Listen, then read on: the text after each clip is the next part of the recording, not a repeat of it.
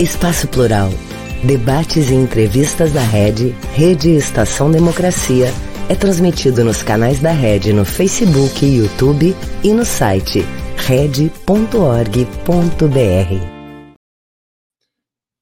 Olá pessoal, muito boa tarde. Eu sou o jornalista Solon Saldanha, esse é o programa Espaço Plural, Debates e Entrevistas. Ele é uma realização da Rede Estação Democracia e nós contamos também com uma série de emissoras de rádio e web TVs parceiras que o retransmitem. O programa recebe o apoio de CPR Sindicato, a Durgs Sindical, Central Única dos Trabalhadores e do Sindicato dos Sapateiros de Campo Bom. Estamos iniciando, a partir desse momento, a nossa edição número 532. E hoje tenho aqui como convidados Cleonice Fabiano Bach, que ela é ligada à agricultura familiar, integra a direção executiva da FETRAF-RS, onde é coordenadora da Secretaria de Mulheres, também atua como secretária adjunta na Secretaria-Geral da CUT e é suplente do senador Paulo Paim, aqui do Rio Grande do Sul. Também está conosco uh, Rogério Porto, geólogo formado pela Universidade Federal do Rio Grande do Sul e economista, diplomado pela Unicinos. Completa o grupo Gerson Ferrari, uh, Gerson, Gelson José Ferrari, que é conselheiro de administração da Cressol Gerações, mas também agricultor familiar lá em Tenente Portela, no interior do Rio Grande do Sul. Com os três, nós vamos estar aqui conversando sobre os prejuízos que estão sendo causados pelo excesso de chuvas. Né? Aqui no Rio Grande do Sul, a produção agrícola ficou bastante afetada. Eu lembro a todos que esse programa acontece de segunda a sexta-feira, normalmente ao vivo, das duas às três horas da tarde.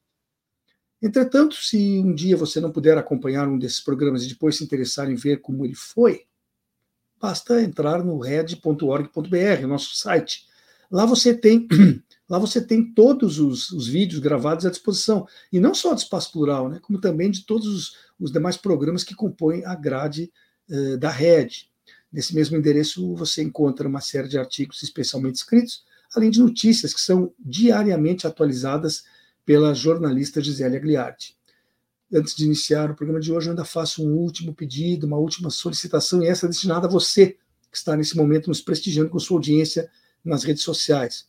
Por favor, não deixe de registrar o seu like, porque nessa espécie de comunicação isso é muito importante, valoriza o nosso trabalho e ajuda na sua continuidade. Boa tarde, seja bem-vindo, Rogério. Como é que vai? Muito obrigado, Solon. Mais uma vez é um grande prazer poder participar do teu programa. Tenho muito orgulho de participar dele e de ser teu amigo. São coisas muito boas para mim. Tá certo. A satisfação sempre é nossa. Uh, Cleonice, seja bem-vinda. Boa tarde, Salom. Boa tarde, Gelson, Rogério.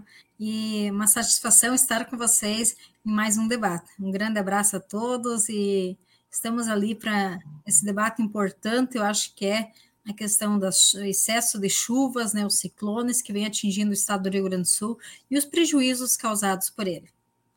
O Gelson está com um probleminha no sinal, ele vai e volta aqui. Nesse momento, estamos sem ele.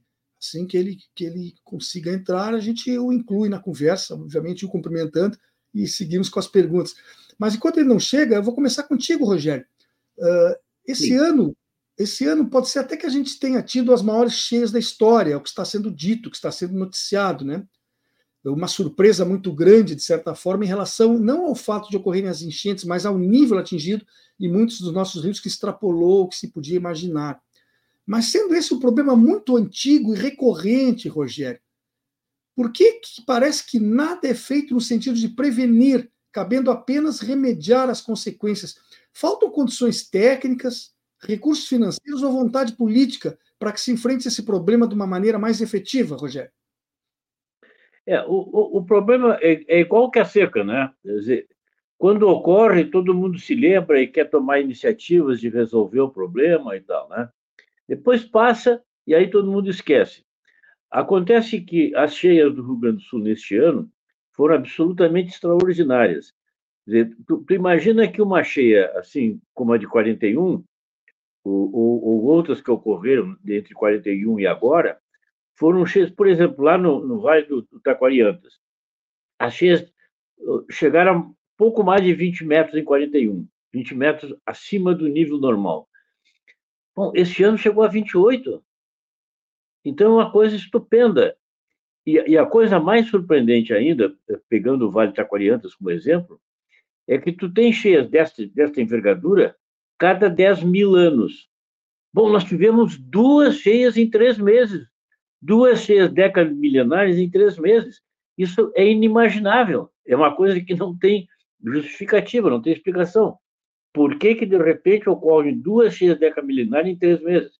É impossível. É, é, ninguém, ninguém, acreditaria numa coisa dessa. Mas aconteceu. Né? E aí, o, o, o, programa, por exemplo, dos Estados Unidos de controle de cheias, ele começou em 1892.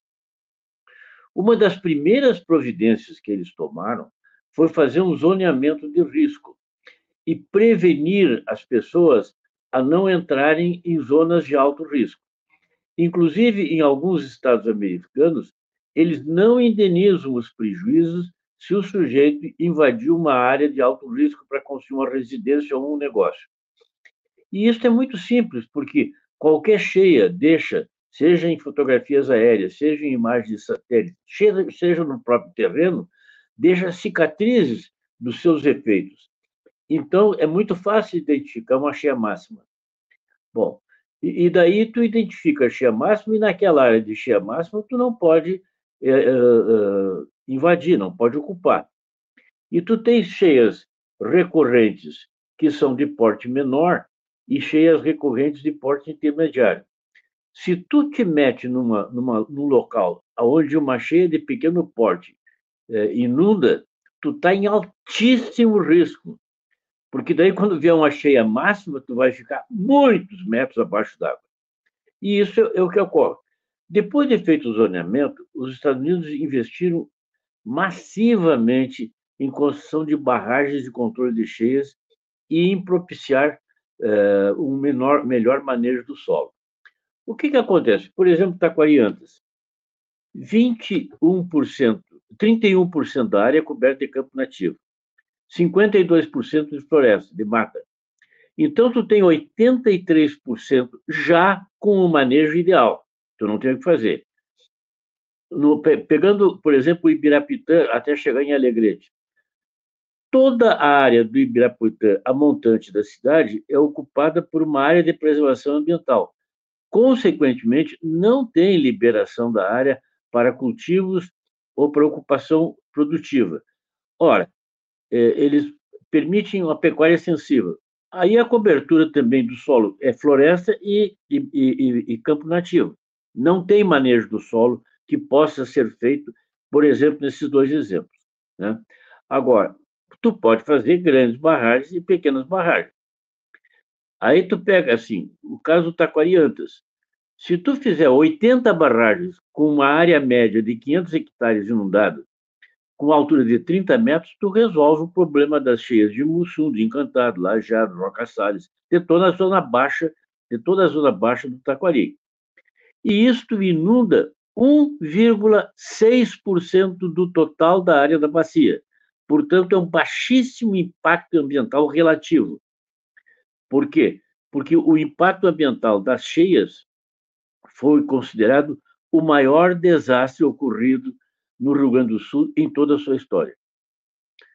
E, e a mesma coisa no, no Taquaria, no, no, no, no Ibirapuitã, ou em qualquer rio que vocês quiserem pegar. Por exemplo, os sinos, eles têm. Porque tu tem que dividir o problema em dois. Assim. Primeiro, evitar que a água chegue. Se a água chegou, evitar que ela provoque grandes danos. Para evitar que ela chegue, é grandes barragens, pequenas barragens e manejo do solo. No Rio Grande do Sul, em geral, o manejo do solo não se aplica. Por quê? Porque com a crise da agricultura familiar, todas as zonas dobradas do Rio Grande do Sul foram rejuvenescidas do ponto de vista de vegetação. Então, tu tem cobertura vegetal, é só tu pegar essa zona de Osório aí. Era toda ela coberta de cana-de-açúcar e banana. Hoje tem um pouquinho de banana, o resto é floresta. Tu pega o Vale do Guaporé, a mesma coisa, o Vale do Taquariantos, a mesma coisa. Né? Então, a floresta rejuvenesce, se recupera é, naturalmente. Agora, se a água cheia, tu tem duas coisas a fazer. Ou dragar o leito do rio para aumentar a capacidade de absorção da cheia, ou fazer diques laterais de contenção da cheia. No caso de São Leopoldo, eles fizeram diques e nessas chuvaradas aí ficou faltando 20 centímetros para ultrapassar o dique, mas não ultrapassou. Então o dique foi bem dimensionado, foi bem estudado. Agora, tu não pode construir um dique de contenção ao longo do Taquari. Por que não? Porque a, a, as habitações, as construções civis ocupam uma extensa área das margens do rio. Então, não, ficaria um custo elevadíssimo tu fazer uma contenção com diques laterais. E dragagem? Olha, eu calculei, eu, eu me dei o trabalho de medir todo o Vale do Taquari. Bom, se tu dragares 10 metros de profundidade ao longo de toda a extensão da calha do rio, o que não pode, porque ele provoca desbarrancamento, mas se tu fizesse isso, tu controlaria 7% da cheia. Portanto, a dragagem é uma coisa que é, é muito simpático tu ir lá e dragar um rio e dizer, olha, aumentei a capacidade de absorção da cheia. Não, então não, não aumentou significativamente. Outra coisa, o cascalho ele tem que ser explorado com dragas convencionais, dragas tipo colher, dragas de colher. Porque se tu botar uma draga automática, o, o, o, a, ele corrói completamente, a, o cascalho corrói o equipamento uh, pelo impacto, porque ele é muito duro.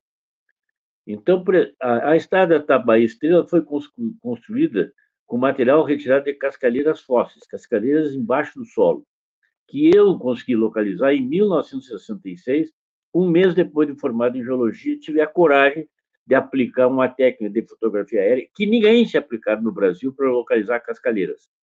Eu apliquei e deu certo. Né? Mas, o tempo ganhou muito dinheiro. Sem querer te interromper, mas até porque tu já está nos dando aí uma série de, de, de, opiniões bastante técnicas e que vão ser bem úteis na, no desenrolar do trabalho. Mas então, do jeito que você me coloca a resposta da pergunta que eu te fiz, existem algumas condições de, de pelo menos se amenizar o problema. Essas condições nunca foram aplicadas. Você disse que está cheio de habitações muito próximas às margens do Rio Taquari. Não poderia ter sido permitido? Você diz que nos Estados Unidos existe um, um trabalho que impossibilita qualquer coisa de ser construída num lugar onde se sabe que as águas vão chegar. Aqui isso nunca foi feito. Então, convenhamos, o Rio Grande do Sul, ao longo da sua história, não, não observou algumas normas técnicas, não aplicou recursos financeiros e, consequentemente, teve falta de vontade política para se enfrentar esse problema. Nós estamos colhendo uma falta de previsibilidade, uma falta de enfrentamento do que é previsível, não tem isso? Exatamente, tu tem toda a razão, é exatamente isso. Nunca foi feita uma política de contenção de cheias, nunca foi feita uma política de zoneamento de ocupação do solo, nunca foi feito. É, tu pode ver, por exemplo, é, no Taquariantas, casas onde a água chegava na soleira da porta ficaram cobertas até o telhado. Por quê? Porque essa cheia foi absolutamente excepcional. Mas a imensa maioria das áreas atingidas estavam em várzeas, perfeitamente controláveis no sistema de zoneamento, mas não foi feito. Os Estados Unidos, depois de investirem trilhões de dólares em controle de cheias, eles chegaram à conclusão que é mais barato remobilizar a população, retirar das áreas de alto risco e botar em áreas de baixo risco ou de risco zero, do que fazer a contenção da cheia é mais barato deslocar a população. Aqui no Brasil, isso é praticamente impensável, mesmo porque nós não temos o volume de recursos que os americanos têm. E a resistência seria absolutamente fantástica. Uh, Cleonice, uh, um relatório oficial afirma, eu tenho aqui uns dados, vou ler para ti, certamente também tu os conhece, 198 municípios gaúchos apontaram perdas no setor agropecuário com essas duas enchentes em sequência. 115 deles decretaram situação de emergência. 12 regiões funcionais da Emater RS relacionaram 72.318 propriedades atingidas. Tudo bem, temos aqui um diagnóstico, mas ele ajuda de que forma? Ele orienta, mas os poderes públicos destinaram o remédio necessário para se combater esse mal, deram e estão dando o apoio que os, que os produtores tanto precisam, Cleonice? Então, mais uma vez, boa tarde a todos, a todas. Uh, realmente, Solon, acho que esses dados são importantes, principalmente para o movimento sindical, né, que nós fizemos muitas agendas, muitos, muitas idas a Brasília, Porto Alegre, enfim, várias agendas no Vale Taquari também, sobre um, alguns tipos de socorro às pessoas e aos agricultores atingidos. E aí, assim, Salom, também lembrar que, por exemplo, eu e o Gelson Firar estamos na mesma região, né, que é a região Celeiro, uh, do estado do Rio Grande do Sul, e uh, além das cheias, nós tivemos uh, algumas outras questões, como por exemplo, alguns tornados que atingiram algumas regiões. Então, por exemplo, a região Celeiro, uh, ela foi atingida, principalmente o município Sede Nova, Humaitá, parte de Campo Novo, Nova Candelária, e foi, foram três, quatro eventos climáticos que aconteceram no estado do Rio Grande do Sul, em regiões diferentes. Então, acho que ninguém imaginava ou previa, quem sabe, os ciclones ter essa magnitude e atingir tanto uh, as famílias, as pessoas, as casas e as propriedades. Eu acho que algumas medidas foram criadas, mas eu acho que não o suficiente para amenizar todo o problema e as perdas que os agricultores tiveram. Então, acho que uma medida muito importante, que inclusive os agricultores podem procurar os agentes financeiros, como o Banco do Brasil e a Caixa Econômica Federal. Então, o governo fez uma opção só de financiar uma nova linha de financiamento através dos bancos oficiais. Então, isso não é possível pela Cressol, pelo Sicredi, enfim, pelas cooperativas de produção, nem por outros bancos, a não ser Caixa Econômica Federal e Banco do Brasil. E aí, o que, que uh, vem nessa medida? Um novo financiamento para os agricultores familiares, com uma parte de subsídio de rebate para os agricultores. Só que a gente está percebendo que poucos estão procurando, porque pela situação, pelas perdas que eles tiveram e como muitos desses agricultores têm muitos uh, muito patrimônio financiado, tem agricultores que, eh, inclusive, estão até com medo de, de fazer novos financiamentos. Então, a gente percebe que os auxílios que vieram, né, teve medidas por parte do governo federal, principalmente no auxílio para a reconstrução, que aí o problema é a demora para isso acontecer, né? Até que a prefeitura faz o projeto, faz os laudos, faz o pro... encaminha os projetos técnicos e é liberado o recurso, muitas vezes os agricultores, as famílias tentam buscar uma alternativa para, inclusive, dar um jeito na casa, no galpão, na estrutura. E a outra questão que a gente percebe que ela precisa ser uma questão muito rápida, principalmente na infraestrutura produtiva ou você consegue dar um jeito de arrumar e organizar a tua estrutura produtiva para continuar produzindo e tendo renda, ou caso a situação piore ainda mais. Então, eu acho que uma das. Uh, teve algumas medidas, não o suficiente. E a outra questão, acho que nós precisamos ver no nosso país é ter mais agilidade na questão dos recursos chegarem às famílias atingidas. Então, uh, sempre é muito demorado. Então, por exemplo, eu participei, inclusive, de reuniões com o chefe da Defesa Civil Nacional, o governo federal destinou bilhões e bilhões para a defesa civil, só que a demora para que isso chegue na ponta ela é muito grande. E às vezes né, as pessoas não conseguem nem entender o que, que elas podem acessar. Então, acho que essa, essa parte é um dos grandes desafios que se tem uh, frente a esses ciclones que atingiram o estado do Rio Grande do Sul. Eh, mas, Cleonice, eh, eu, eu, andei vendo, ouvindo pessoas de, de, de mais de um dos da, das instâncias envolvidas nisso. Uh, o pessoal na, na, na ponta está reclamando que o, que o, dinheiro não veio do governo federal. O governo federal está dizendo que o dinheiro está disponível, que as prefeituras não, não conseguem sequer mandar relatórios e fazer projetos. Então, uh, a burocracia sempre para, mas é mais difícil para vocês que são agricultores ir lá a Brasília discutir mas pressionar e cobrar dos seus prefeitos podem. Isso está sendo feito, saber se esses prefeitos realmente e suas equipes técnicas estão conseguindo uh, preparar a documentação para liberar esses recursos que estão disponíveis? É, isso eu vejo como um grande problema, e eu, inclusive, cheguei a, agendar reuniões com a Defesa Civil Nacional com as prefeituras para eles ter mais agilidade no encaminhar uh, os projetos. Então, as prefeituras, a grande maioria dos municípios, e principalmente os pequenos municípios, eles nunca passaram por, esses, por essas situações. Então, eles não, digamos, a defesa civil municipal nem, nem sabia por onde iniciar por onde começar a fazer os laudos, os tipos de laudo, a documentação necessária. Então, uhum. eu, inclusive, fui uma, uma, das pessoas que intermediei algumas agendas com a Defesa Civil Nacional, uh, com as prefeituras, para ter agilidade nos projetos, nos laudos, para que as pessoas sejam beneficiadas. E realmente, o que as pessoas mais nos procuram para dizer que nada chegou ainda na ponta, a não ser cestas básicas e uh, alguma, algumas ajudas uh, humanitárias, enfim, que chegaram, mas para reconstrução, muito pouco.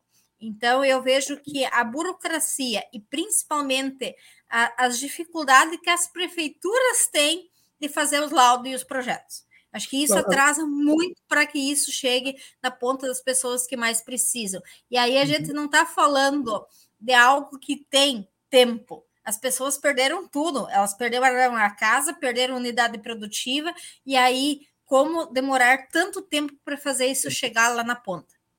É, então, pelo que eu vejo. Deixa eu só ter, eu, eu fazer uma intervenção aí.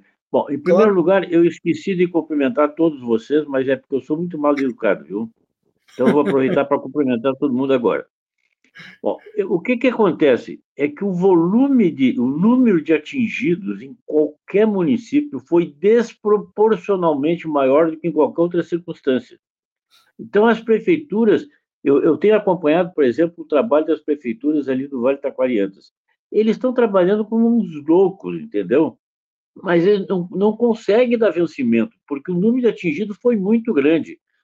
E, e o problema do financiamento aos produtores se o sujeito é, por exemplo, um produtor de leite e perdeu o tambo, ele não tem como se comprometer a um novo financiamento, porque ele não sabe se vai conseguir pagar.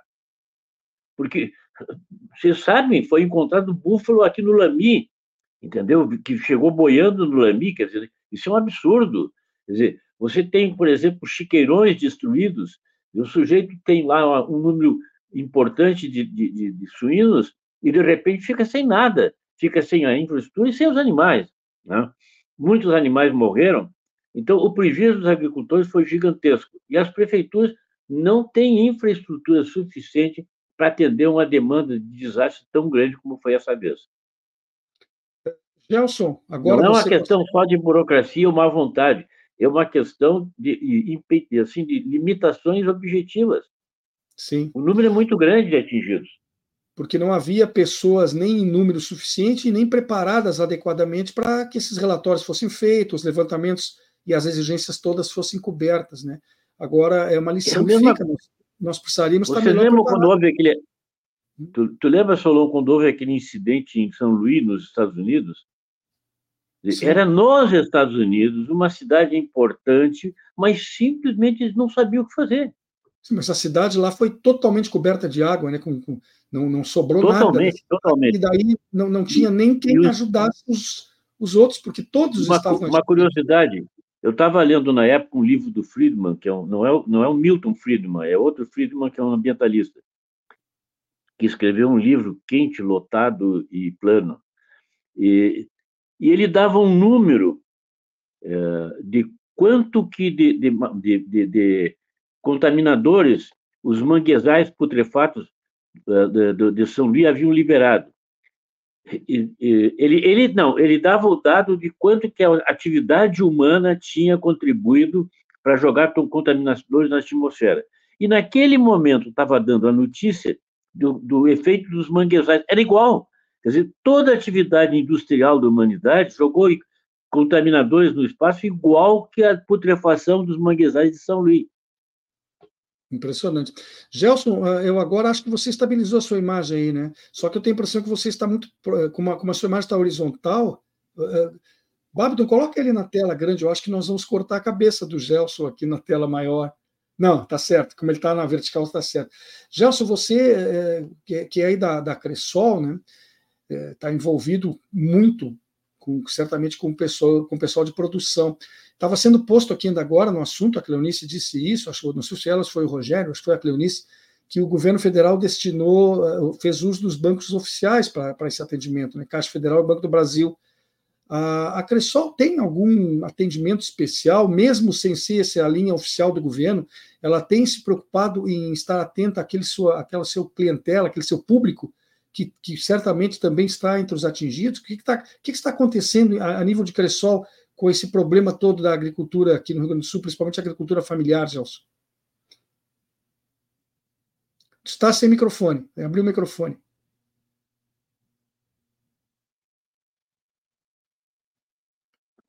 Agora o Gelson foi abrir o microfone e caiu a imagem. Ele foi recuperar o som, perdeu a imagem. Vamos precisar que o Gelson retorne. Eu quero, enquanto isso, registrar aqui, ó, recebemos uma mensagem, vou botar na tela aqui, ó. Abraços do assentamento 19 de setembro, de Guaíba, Rio Grande do Sul, e viva a agroecologia. Muito bem, sejam bem-vindos aqui. Uh, e eles mesmos estão colocando aqui uma outra observação, ó, de que o governo federal não pagou o auxílio da seca da última safra do Rio Grande do Sul para os assentamentos talvez em função dos mesmos problemas que nós estávamos discutindo há pouco, né? Não há como dar conta do volume de problemas. Agora, tomara que resolvam isso, que o pessoal não pode ficar esperando eternamente pelo dinheiro que precisa para retomar a sua capacidade produtiva, né? É, e tem uma uh, coisa que, em geral, as pessoas não se dão conta, Solon, é que o, o, as secas decorrentes do Rio Grande do Sul estão induzindo os, os governos a declararem o Rio Grande do Sul como de alto risco para seguros agrícolas. E aí isso vai nos retirar completamente a competitividade em milho e soja, o que é um desastre. É, e, e, e, as pessoas não estão dando conta disso. E se o Rio Grande do Sul for efetivamente classificado como de alto risco para a produção de soja e milho, como é que nós ficamos economicamente? Vai ser um desastre absoluto para a economia do Rio Grande do Sul. Inclusive, já no último ano, isso. Inclusive, ah, já no último ano, Rogério, nós tivemos muito não problema entendi. com os financiamentos agrícolas, né?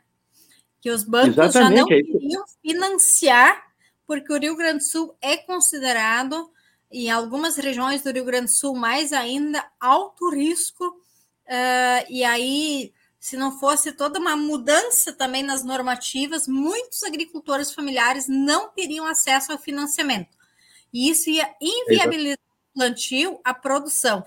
Então, Exatamente. isso é, é um sério problema que nós estamos vivendo. E nós, aí, nos últimos 10 anos, né, nós passamos por quatro fortes estiagens ali, não se imaginava que esse ano nós ia estar sofrendo tanto com cheias, enxurradas e enchentes como nós estamos vivendo, né? Mas veja, Olha, Rogério, outro tu... dia eu participei de um debate com o Tuti, professor da, do IPH, que agora está aposentado. E ele estava dizendo que nós estamos de novo num ciclo parecido ao que ocorreu no final da década de 40 e início da década de 50, quando nós tivemos 12 anos de precipitações pluviométricas muito abaixo da média, sendo que desses dois, 12 anos, nove anos de, de, de seca.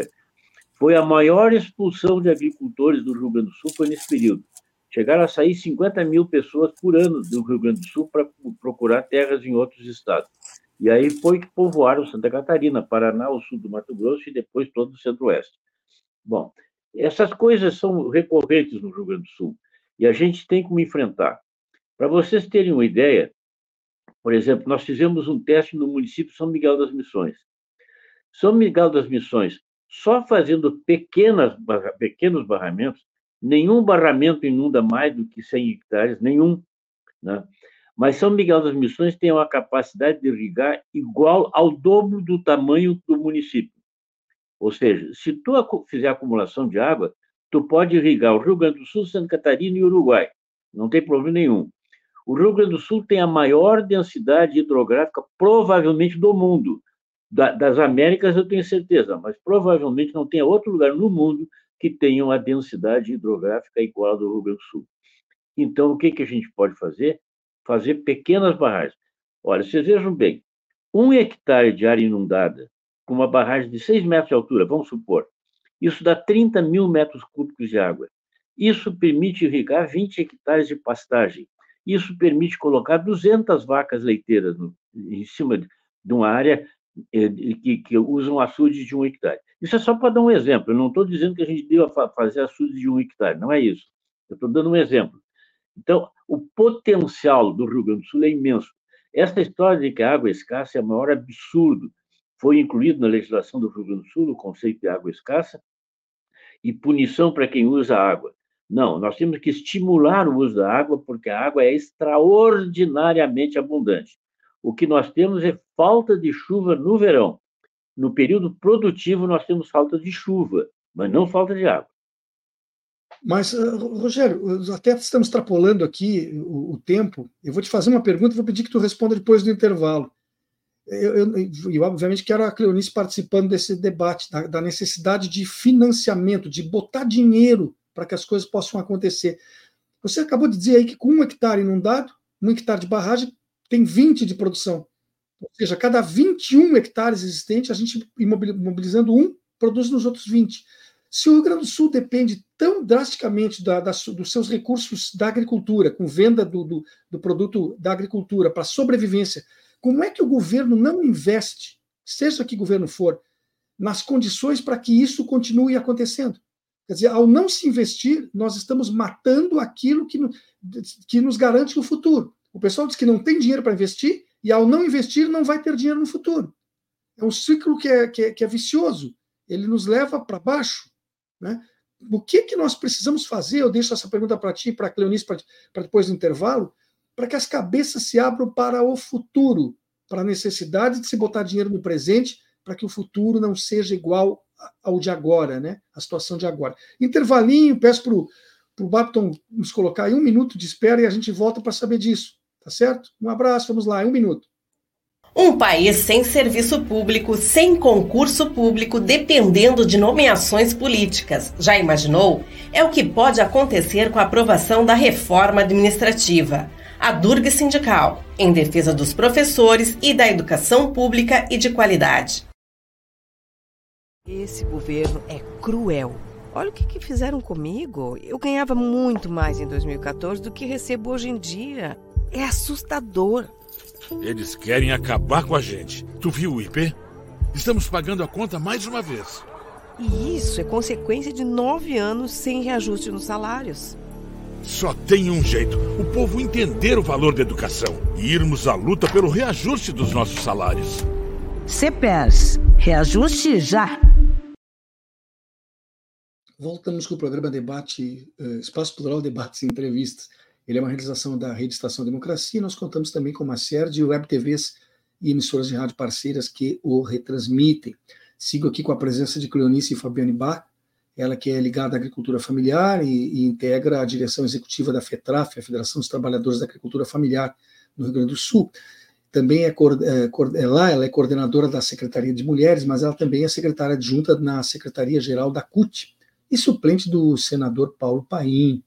Conosco também está Rogério Porto, que é um geólogo uh, formado pela Universidade Federal do Rio Grande do Sul, economista diplomado pela Unicinos. E fizemos já um esforço, estamos tentando ainda ver se, se conseguimos a participação de Gelson Ferrari, que entrou e saiu do programa algumas vezes por problemas técnicos. Ele que é conselheiro da administração da Cressol Gerações e também agricultor familiar em Tenente Portela, aqui no interior do Rio Grande do Sul. Estamos conversando aqui sobre os prejuízos do excesso de chuvas na produção agrícola do nosso estado. Lembrando que esse programa recebe o apoio de Adoro Sindical, CEPER Sindicato, Central Única dos Trabalhadores e também Sindicato dos Sapateiros de Campo Bom. Rogério e Cleonice, eu perguntei para vocês antes do intervalo e começamos com, com a Cleonice, então, Rogério. Uh, o que, que, se pode fazer para que, de uma vez por todas, os nossos governantes abram os olhos e vejam que, se não investirem numa forma de garantir a continuidade e a sustentabilidade da nossa agricultura, vamos ter cada vez menos recursos para reinvestir nesse e em outras áreas da economia gaúcha. O que, que se pode fazer, Cleonice? Então, nós, inclusive da, da FETRAF, nós participamos num debate do conjunto de entidades do estado do Rio Grande do Sul que vem debatendo principalmente as crises climáticas, os efeitos climáticos, uh, os efeitos isso para a agricultura familiar no estado do Rio Grande do Sul. E nós, sem dúvida, eu, eu, cada vez mais se faz necessário a gente construir um conjunto de ações, medidas, políticas públicas para enfrentamento dessas crises climáticas que nós vivemos. E eu sempre digo o seguinte: esse não é um problema somente da agricultura familiar, não é só a agricultura familiar que é atingida diretamente, mas indiretamente toda a população brasileira ela é atingida, porque quem produz o alimento que vai na mesa dos brasileiros são os agricultores familiares. Inclusive os dados nos mostram isso, mais de 70% da comida produzida pela agricultura familiar, ela é consumida, né, uh, uh, 70% da comida que é consumida pela população brasileira, ela é produzida pela agricultura familiar. Então, nós precisamos pensar muito como ter mais investimentos, mais políticas públicas, mais incentivos para os agricultores, para que, de fato, tenha a produção de alimentos. E, inclusive, esses eventos climáticos, ele atinge diretamente na produção e no custo para o consumidor. Então, nós precisamos, eu acho que, pensar um conjunto de questões, não só a questão da, da irrigação, mas sim, eu acho que irrigação é uma das questões centrais que nós precisamos pensar. Nós precisamos pensar na questão de armazenamento de água. Eu concordo com o doutor Rogério quando ele diz assim: não é que nos falta chuva no estado do Rio Grande do Sul, falta chuva em alguns períodos do ano. Então, nós precisamos ter armazenamento de água, nós precisamos pensar mais na preservação de fontes, nascentes, na manejo do solo. Isso é uma outra questão fundamental. E é essa questão de políticas para irrigação, eu acho que elas são fundamentais, porque nós até tem muitas famílias e agricultores familiares que perderam com as cheias, com as enchentes, com o ciclone mas as perdas que nós tivemos nos últimos anos com as estiagens foram muito grandes. Então, foram bilhões e bilhões que o estado do Rio Grande do Sul perdeu em produção e nós precisamos ter mais políticas públicas para que os nossos agricultores e possam se adaptar e ter uma produção de alimentos nesses períodos, principalmente nesses períodos de, de seca, e também isso, sem dúvida, pode também contribuir nessa questão das enchentes, porque no momento que tu tem mais barragens, isso também possa pode contribuir muito para a diminuição das enchentes. Então a gente precisa se preparar mais e se preparar nós precisamos de políticas públicas. E uma das questões que a gente pautou, inclusive, o, o senador Paim, que apresentou um projeto de lei no Senado Federal, para que tenha também mais recursos disponíveis para enfrentamento das crises climáticas. Então, nós precisamos ter recursos, né? não, não que cada ano que aparece que temos uma crise climática que se precisa correr de, atrás de recursos, que tenha fundos como, por exemplo, tem o Fundo da Amazônia, ter um fundo para enfrentamentos às crises climáticas que acontecem no nosso estado, que acontece no Brasil. E para isso, eu acho que nós precisamos pensar em políticas públicas nos três níveis: a nível municipal, a nível estadual e a nível nacional. Então, eu acho que a gente, principalmente essa questão da, da, recuperação de solo, do manejo do solo, de recuperação de fontes, nascentes. Isso são questões fundamentais que nós estamos também pautando quanto movimento sindical. E essa criação de fundos, eu acho que elas são fundamentais para ter mais recursos disponíveis para a construção de políticas públicas para a agricultura.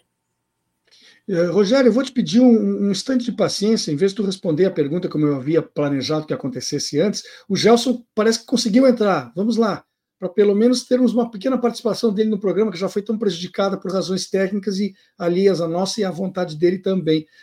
Uh, Gelson. Não tem problema nenhum. Sabe que, infelizmente, isso aí não está ao nosso alcance resolver, né? Você está tendo alguns problemas aí, a gente sabe como é que é a internet no nosso país. Ah, você, como integrante da Cressol, Gelson, foi posto na abertura do programa que o governo federal optou por usar os bancos públicos né, no financiamento dessa situação, no enfrentamento dessa situação, Caixa Econômica Federal e Banco do Brasil.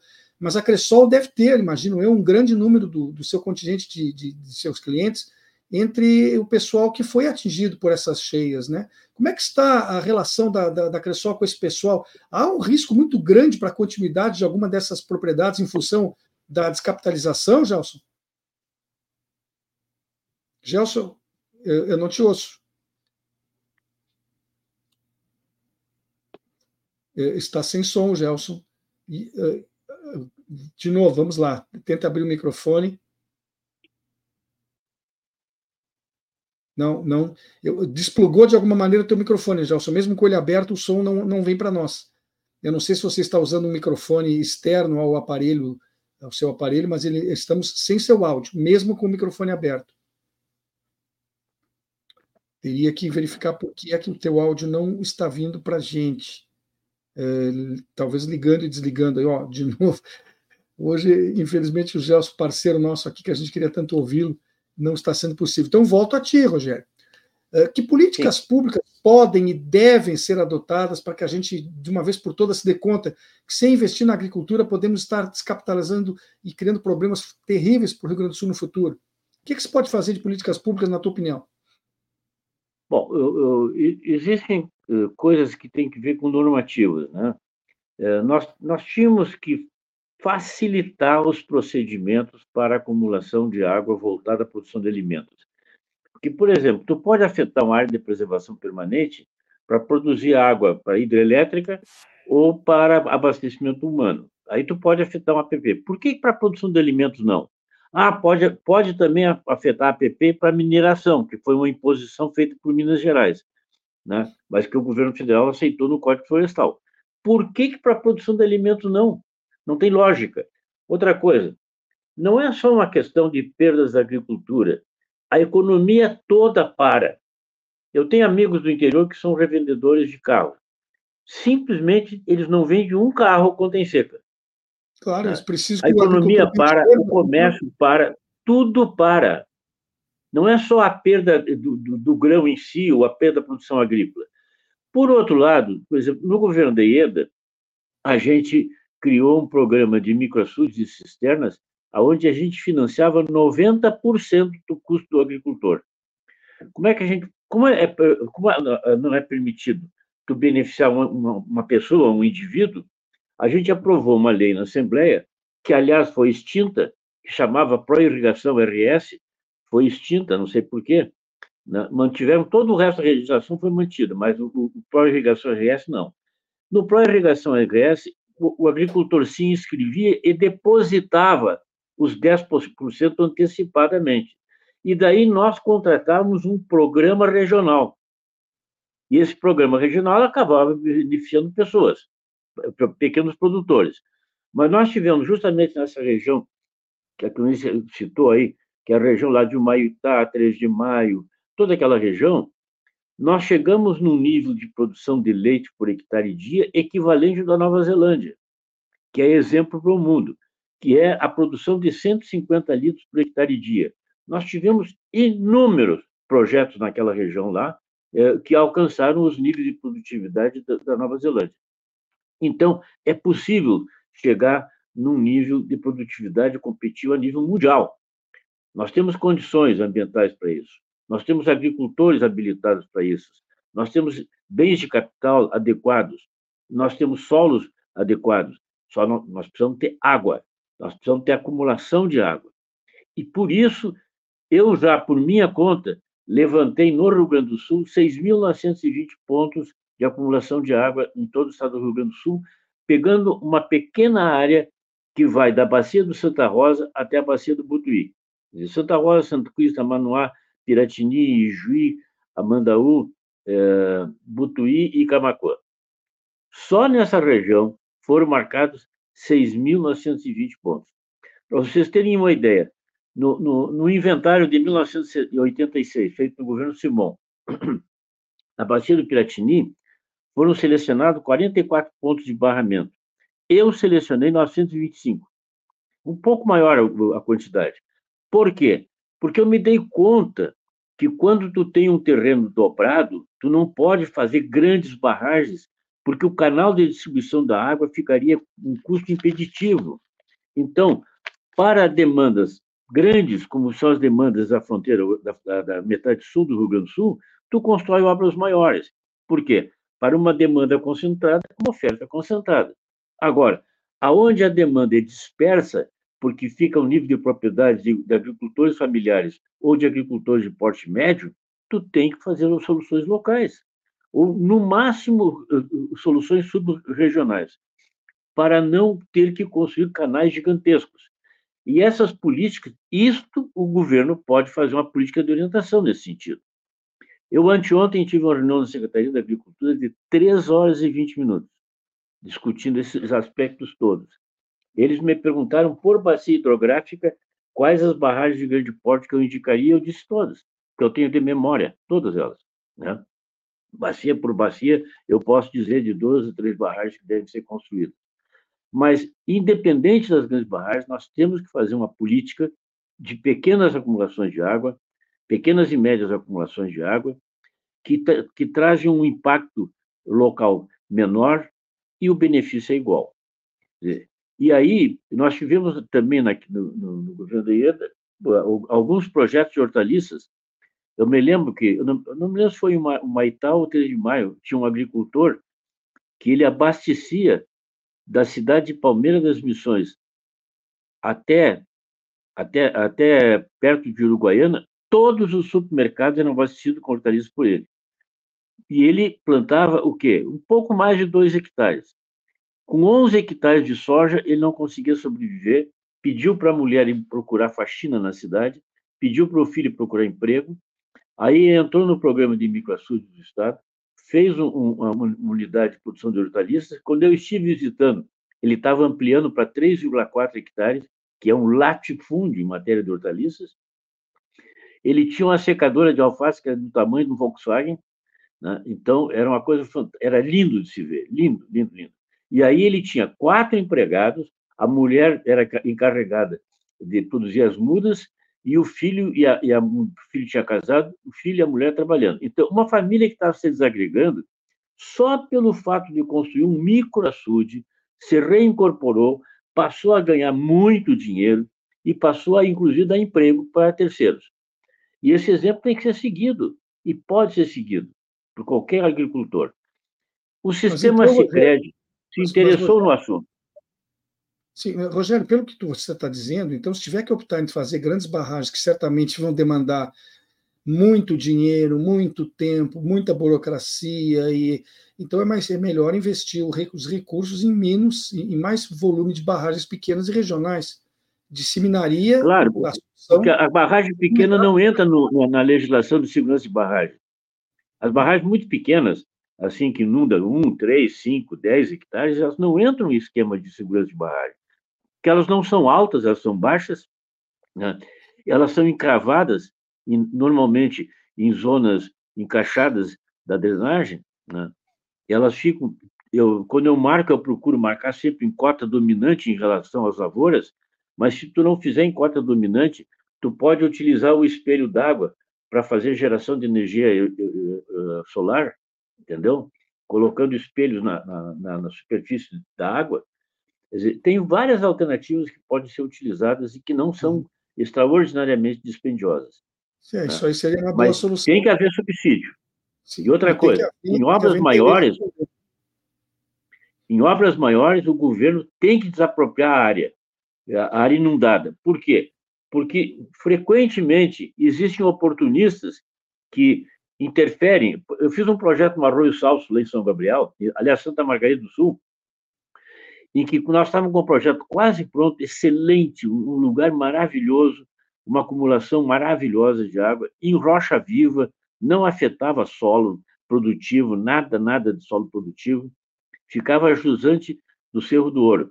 Bom, um, um, um sujeito eh, lá de São Gabriel simplesmente pediu direito de exploração para a pedreira das ombreiras da barragem. Aí liquidou com a barragem, quer dizer, foi para o espaço a barragem. Então, quando tu faz um projeto, o governo do estado tem que desapropriar a área imediatamente para colocar a área à disposição do empreendedor. E aí tu pode fazer uma PPP, onde o estado entra com a área desapropriada e a iniciativa privada com investimento para depois distribuir água e cobrar. Sem dúvida. Eh, Cleonice, eh, a gente sabe que eh, os grandes problemas climáticos que têm acontecido, boa parte deles também tem a participação humana, né? Nós estamos aí com o fenômeno El Ninho, nós estamos aí com esse excesso de chuvas, etc. Mas a gente sabe que o assoreamento dos rios, que a, a derrubada de árvores na mata ciliar, que, o, que, que, a, que a monocultura, né? uma série de coisas que vão terminando uh, por contribuir para que esses problemas climáticos se agravem. E o agronegócio é pleno de empresários que negam a existência da culpa humana nesses problemas, nesse desequilíbrio ambiental. Só que quando o desequilíbrio acontece, ele atinge principalmente e prioritariamente os pequenos e a agricultura familiar, o que deve causar um certo problema de convívio, porque há um choque de interesses, né? Eh, como é que, que isso pode ser resolvido? Você acredita que existe algum modo desse pessoal que não vê o problema ser convencido de que algo precisa ser feito com urgência e que eles têm responsabilidade e que devem participar das soluções? Eu acho que uma das questões muito importantes também, e eu acho que uh, também muita coisa interfere, né? Principalmente a postura do governo anterior, onde, digamos, uh, não se tinha mais nenhuma política na questão da preservação ambiental. E tudo se poderia, tudo que era ilegal poderia ser feito. Então, acho que se criou muito isso na cabeça das pessoas que eu posso desmatar, eu posso desmatar tudo até as margens do rio, eu não preciso mais cuidar de fontes, eu não preciso cuidar de nascentes, eu só preciso pensar em plantar um pé de soja a mais para ter lucro, renda, produtividade. Então, eu acho que isso, a partir desse ano, começa a se mudar um pouco esse conceito de novo, e eu acho que a gente ouve muito, e eu acho que toda a sociedade fala muito disso, que a natureza está dando sinais e que mostra que nós precisamos também pensar mais no meio ambiente. Nós precisamos pensar, e eu acho que, por exemplo, quando muitos, um dia participei de um rico debate também sobre a questão, por exemplo, do desmatamento da Amazônia e o impacto que isso tem com as chuvas do Rio Grande do Sul. Então, e eu acho que nós precisamos mostrar isso uh, para todo mundo, para a sociedade, para o agronegócio, que não existe nós pensarmos uma produção de alimentos sem pensar na sustentabilidade ambiental. Então, não, não existe como um agricultor querer produzir sem pensar também na questão ambiental. Então, precisa-se ter campanhas, políticas, ações para a questão da preservação ambiental, preservação de fontes, nascentes, e eu acho que uma outra questão é a questão da compensação ambiental, que nós estávamos avançando num debate importante uh, há muitos anos atrás, mas que nós tivemos muitos retrocessos também. Eu acho que precisa, principalmente para os agricultores familiares, uh, que têm ainda boa parte das áreas em preservação, nós precisamos pensar também como se pensa em programas e políticas públicas compensação ambiental para esses agricultores que estão preservando ter também uma compensação, porque eu acho que é uma prestação de serviço não só para si, mas isso também eu acho que é um trabalho que o agricultor faz para a humanidade, né? Pensar na questão da preservação. Então, eu acho que são programas e políticas públicas que precisam ser construídas em parceria Estado e a União e os municípios. Eu acho essa postura da Cleonice absolutamente correta. Eu só quero chamar a atenção sobre dois aspectos. O primeiro, em, na grande maioria das áreas de agricultura familiar antiga eh, do Rio Grande do Sul, houve um rejuvenescimento florestal fantástico. E foi o que eu citei. Pega o Taquariantos, pega o Guaporé, pega o Forqueta tu pega o, aqui o litoral toda, a, a, encosta do litoral, toda ela hoje é coberta de floresta. Floresta de rejuvenescimento, floresta secundária.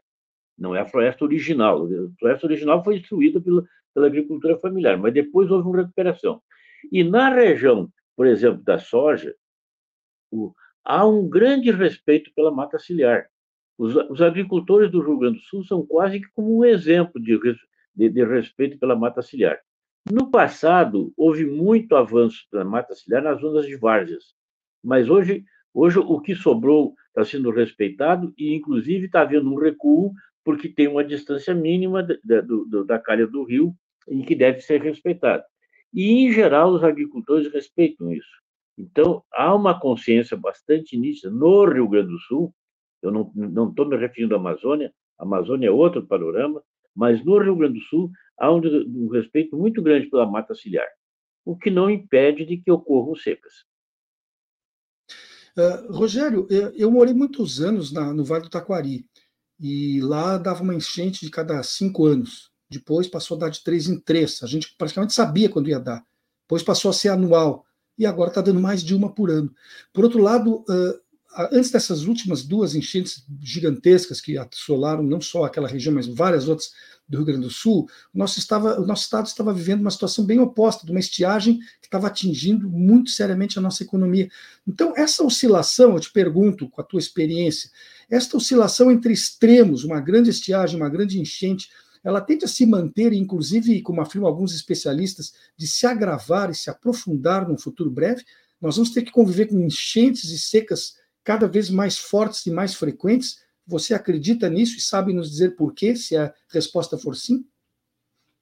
É, o, o, o supõe que é, no Rio Grande do Sul, é, a partir do ano 2019, ia ocorrer um período de 12 anos de chuvas menores do que as médias históricas. Né? Mas isso não impede que no, no, nos meses chuvosos tu tenha enchentes, entendeu? O que, que acontece? Tu, normalmente, a partir do final da primavera, tu começa a, a reduzir uh, o, o volume de, de, de chuvas, né? E isso persiste por todo o verão. No Rio Grande do Sul, chove menos do que em qualquer região produtora do Brasil nos meses de eh, novembro a março, até abril. Tá? Chove menos do que em qualquer outra região do Brasil, exceto o, o, o semiárido. Mas, inclusive, tem uma parte do semiárido que chove mais que no Rio Grande do Sul nesses meses. Então, isso é um desastre para nós. O que não impede de que você chegue nos meses de maio a agosto, setembro e tenha chuvas torrenciais. Isso não impede. Isto é um ciclo climático típico do Rio Grande do Sul e ele vai se repetir. Se agravou foi o nível de, de cheia taquariana em todo o Rio Grande do Sul. Né? Dizer, o, o, Guaíba não extravasava há décadas, extravasou este ano. E, e, houve enchente lá na Restinga, houve enchente no Lami, houve enchente em toda parte. Né? E também houve o, o desastre da Coriantas. Né? Então, essas coisas acontecem. Eu acho que as soluções de acumulação de água, elas cumprem as duas funções. Elas retardam a frente de cheia, permitindo fazer uma política de, de, de, de aviso, de, de emergência, uhum. e, ao mesmo tempo, acumulam água para utilizar no verão, quando faltam as chuvas. Eu acho que uma política de armazenagem é essencial para o Rio Grande do Sul e indispensável para a gente enfrentar esses problemas. Pessoal, nosso programa está se encaminhando para o final, né? O relógio está apontando isso. Então, eu quero agradecer muito a presença de vocês. Hoje esteve aqui comigo, está aqui comigo, a Cleonice Fabiane Bach, que é ligada à agricultura familiar, ela que integra a direção executiva da FETRAF-RS, a Federação dos Trabalhadores da Agricultura Familiar, onde é coordenadora da Secretaria de Mulheres, e também a Cleonice faz parte da Secretaria Adjunta da da Secretaria-Geral, é secretária adjunta da Secretaria-Geral da CUT, além de ser suplente do nosso senador gaúcho aqui, Paulo Paim. Conosco também aqui Rogério Porto, geólogo formado pela Universidade Federal do Rio Grande do Sul, ele que tem grande experiência nessa questão das bacias hidrográficas do nosso estado, é uma das figuras mais relevantes nesse tema, né? Economista diplomado pela Unicinos, uh, grande parceiro gremista dos Jogos na Arena, esse é um parênteses pessoal, E também, como estávamos aqui, infelizmente não houve condições em função de problemas técnicos, com Gelson José Ferrari, que é do, do é conselheiro da administração da Cressol Gerações.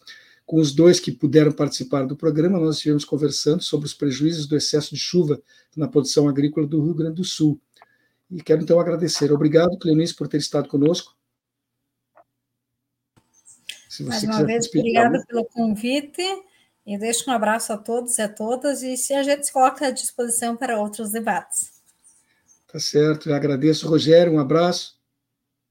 Um abraço, Lua, muito obrigado pelo convite, fico muito honrado com o convite, participar com a Cleonice aí, o Gelson, infelizmente, não pôde participar, mas quero dar um abraço a todos e a todas, né, e desejar que a gente ganhe hoje, não é, Salom, para firmar é a postura dentro do G4, né?